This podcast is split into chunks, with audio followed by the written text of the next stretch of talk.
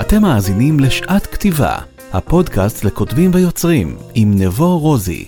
מדי שבוע נעניק כלים פרקטיים ויישומיים להגשמת חלום הכתיבה הגדול, ונדבר על הדרכים לפרוץ את גבולות היצירה שבכם.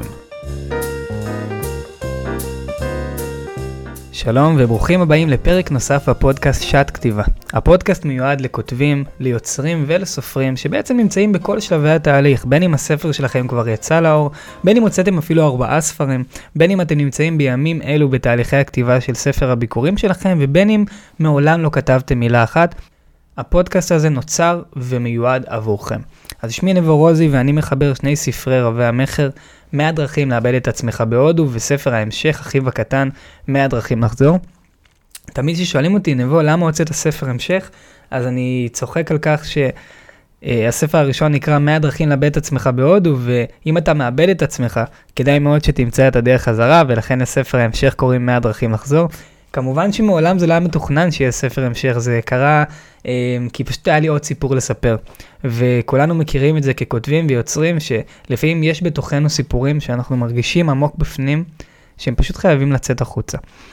אז הנושא שלנו לפרק היום הוא איך מייצרים אותנטיות בכתיבה שלנו, ולשם כך בעצם הכנתי לנו רשימה של עשר שאלות שאני מאמין שכל כותב וכל סופר צריך לשאול את עצמו כשהוא ניגש לתהליך הכתיבה. זה יעזור לנו להכיר את עצמנו יותר טוב ולחדד את המסרים שלנו יותר טוב, אז יאללה, בואו נצלול ישר לעניינים. השאלה הראשונה היא מי קהל היעד של הכתיבה שלי, ואני אספר לכם סיפור אישי. אה, תמיד כשאני מתנהל מול כותבים ומייעץ לכותבים, אז הם מספרים לי שאין לספר שלהם נישה ברורה. ואני נמנה בין אלה שלספר שלהם יש נישה מאוד ברורה, לספר שלי קוראים 100 דרכים לאבד את עצמך בהודו, מאוד ברור מי קהל היעד הראשוני של הספר ולמי אני פונה. אז האמת היא, ואני אספר לכם כאן סוד קטן, ולא הרבה אנשים יודעים את זה. עד היום נמכרו יותר מ-30 אלף עותקים מהספרים שלי, ורוב מי שקרא את הספר שלי לא ביקר בהודו מעולם. אה, היה לי, יש לי קהל מדהים של חיילים, אה, חבר'ה צעירים אפילו בגילאי 16, וגם אמהות מבוגרות וסבתות מבוגרות שכתבו לי פידבקים שפשוט לא האמנתי, והודו היא בסך הכל נושא. אבל היא לא הנישה. ובסופו של דבר הספר שלי מיועד לכל מי שרוצה בריחה קלה מהמציאות היומיומית שהוא חי בה, כדי לקבל איזשהו סיפור הרפתקאות אחר. זה לא משנה אם הסיפור מתקיים ומתרחש בברזיל, בהודו או בתל אביב, אני מייצר בסופו של דבר חוויה אחרת בשביל הקורא, וזה מה שאני רוצה לייצר. אז אני אשאל אתכם, מי קהל היד של הכתיבה שלכם לדעתכם? השאלה השנייה, וזו שאלה שהיא קצת יותר קשה, והיא מצריכה מאיתנו לחשוב. אני מאמין שיש שני סוגי שאלות. יש שאלות שאני אשאל אתכם, כמו איך קוראים לספר שלך, או כמה זמן את כותבת, ואתם תענו לי ממש בן רגע. התשובה ממש תעמוד לכם על קצה הלשון. ויש סוג אחר של שאלות. סוג שאלות שגורם לכם אה, לגמגם, וגורם לכם לגרד בראש, וגורם לכם לחשוב, וזה סוג השאלות. אז אני אשמח לשאול אתכם, השאלה השנייה היא, למי הכתיבה שלי לא מתאימה? מי מבחינתי לא צריך להרים את הספר שאני כותב? ואני אגלה לכם עוד סוד קטן, לכל אחד יש, לכל כותב יש קהלים שלא מתאימים לו. אני כן אגיד מראש שהתשובה, אנשים שלא דוברים עברית, לא תסייע לנו כאן. השאלה השלישית היא, מה המסר הראשי שברצוני להעביר באמצעות הכתיבה שלי. וגם כאן אני אספר סיפור קטן. בתהליך הכתיבה של הספר הראשון שלי, לא ממש תכננתי את המסר, לא היו לי את הכלים לעשות את זה, ורק אחרי הכתיבה הבנתי מה המסר. ו...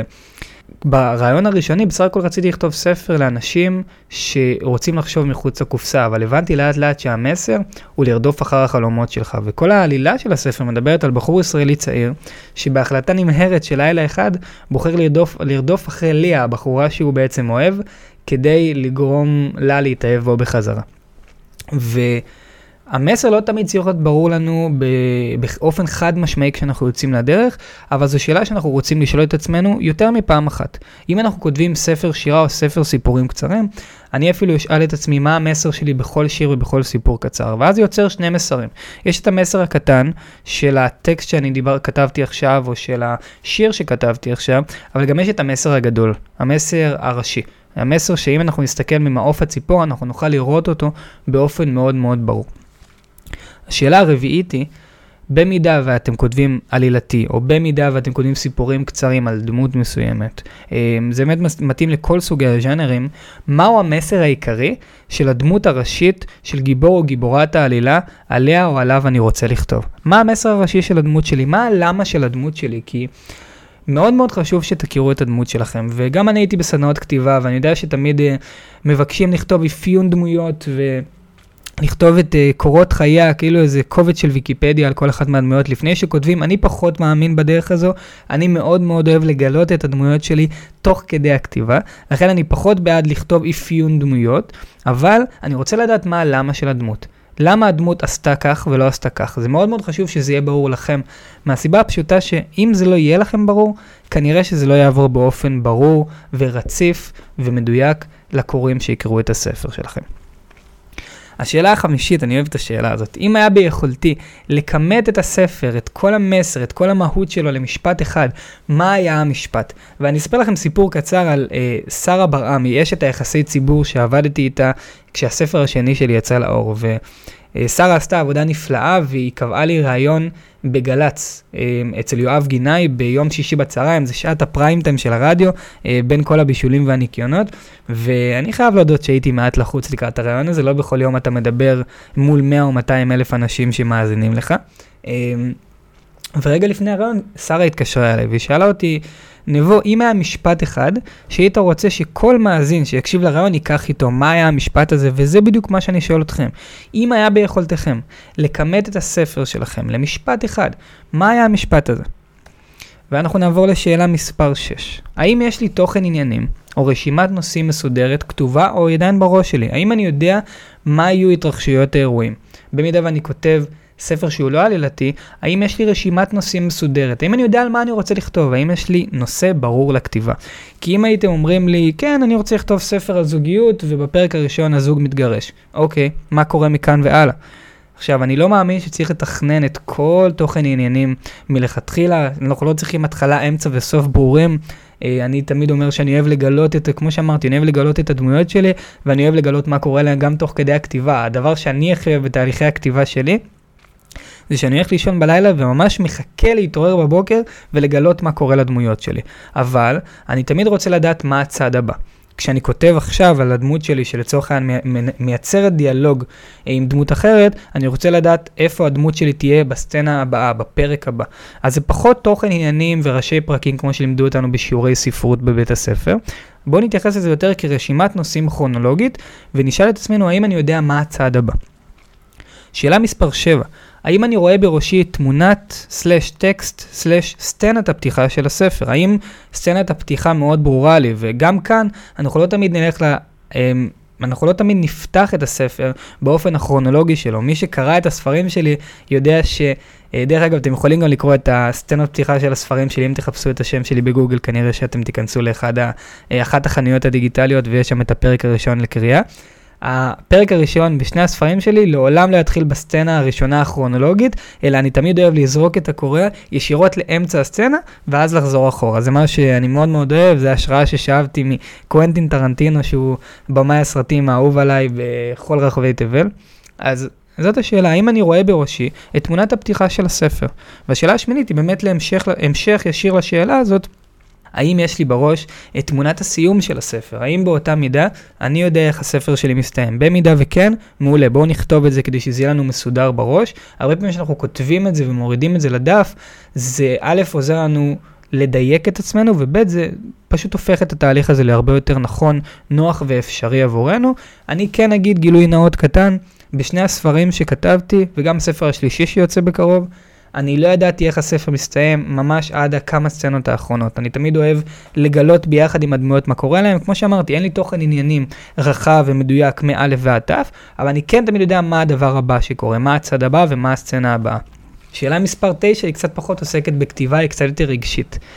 מה יקרה אם הספר שלי לא יצא לאור לעולם? ובואו נעצור רגע וניקח נשימה, נעצום עיניים ונשאל את עצמנו איך אנחנו נרגיש אם הספר שאנחנו חולמים עליו, הכתיבה שלנו, היצירה שלנו, מעולם לא תתפרסם. איך זה יגרום לנו להרגיש בעוד שנה, בעוד שלוש שנים, בעוד חמש שנים?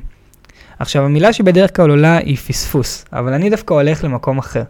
אני תמיד הולך למקום של התחושה שאתם תקבלו בכל יום, כשאתם תראו את הכריכה של הספר שלכם עומדת בגאון על אה, מדף הספרים שלכם בבית, זה התחושה הטובה ביותר בעולם. והתחושה שאתם מקבלים פידבק על טקסטים שכתבתם, על הספרים שכתבתם, על דיאלוגים שכתבתם, על סצנות שכתבתם, אנשים שמעולם לא פגשתם.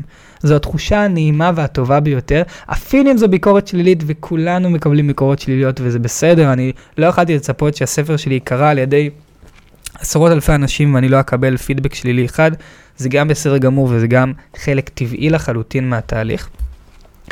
ושאלה מספר 10, זו באמת השאלה האהובה עליי. בואו ניקח נשימה עמוקה ונדמיין שבעוד 10 שנים אנחנו עולים לבדנו על מטוס ונוחתים ביעד שמעולם לא ביקרנו בו בעבר.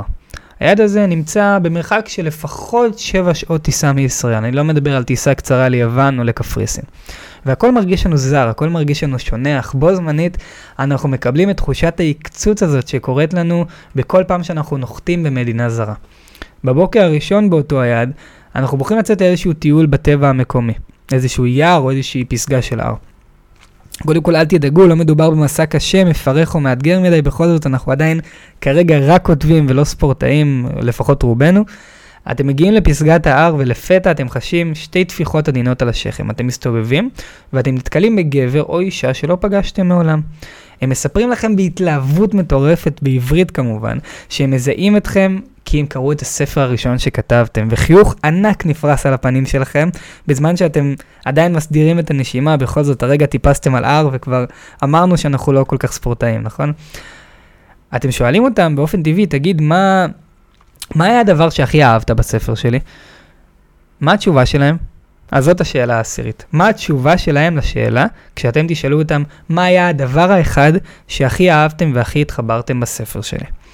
Uh, למי שמכם רוצה לקבל ממני את הרשימה הזאת באופן מסודר, אני אשמח לשלוח לכם אותה, אתם יכולים ממש לשלוח לי הודעה בפייסבוק או באינסטגרם, אה, ואני אשמח לשלוח לכם, לשלוח לכם את קובץ ה-PDF. במידה ואתם רוצים לשתף אותי, אתם מוזמנים, אני מבטיח שייקח לי קצת זמן להגיע לזה, אבל בסוף אני אגיע לכולם. ושוב, אנחנו נחזור לנושא שאנחנו מדברים עליו, ואנחנו מדברים על לייצר אותנטיות.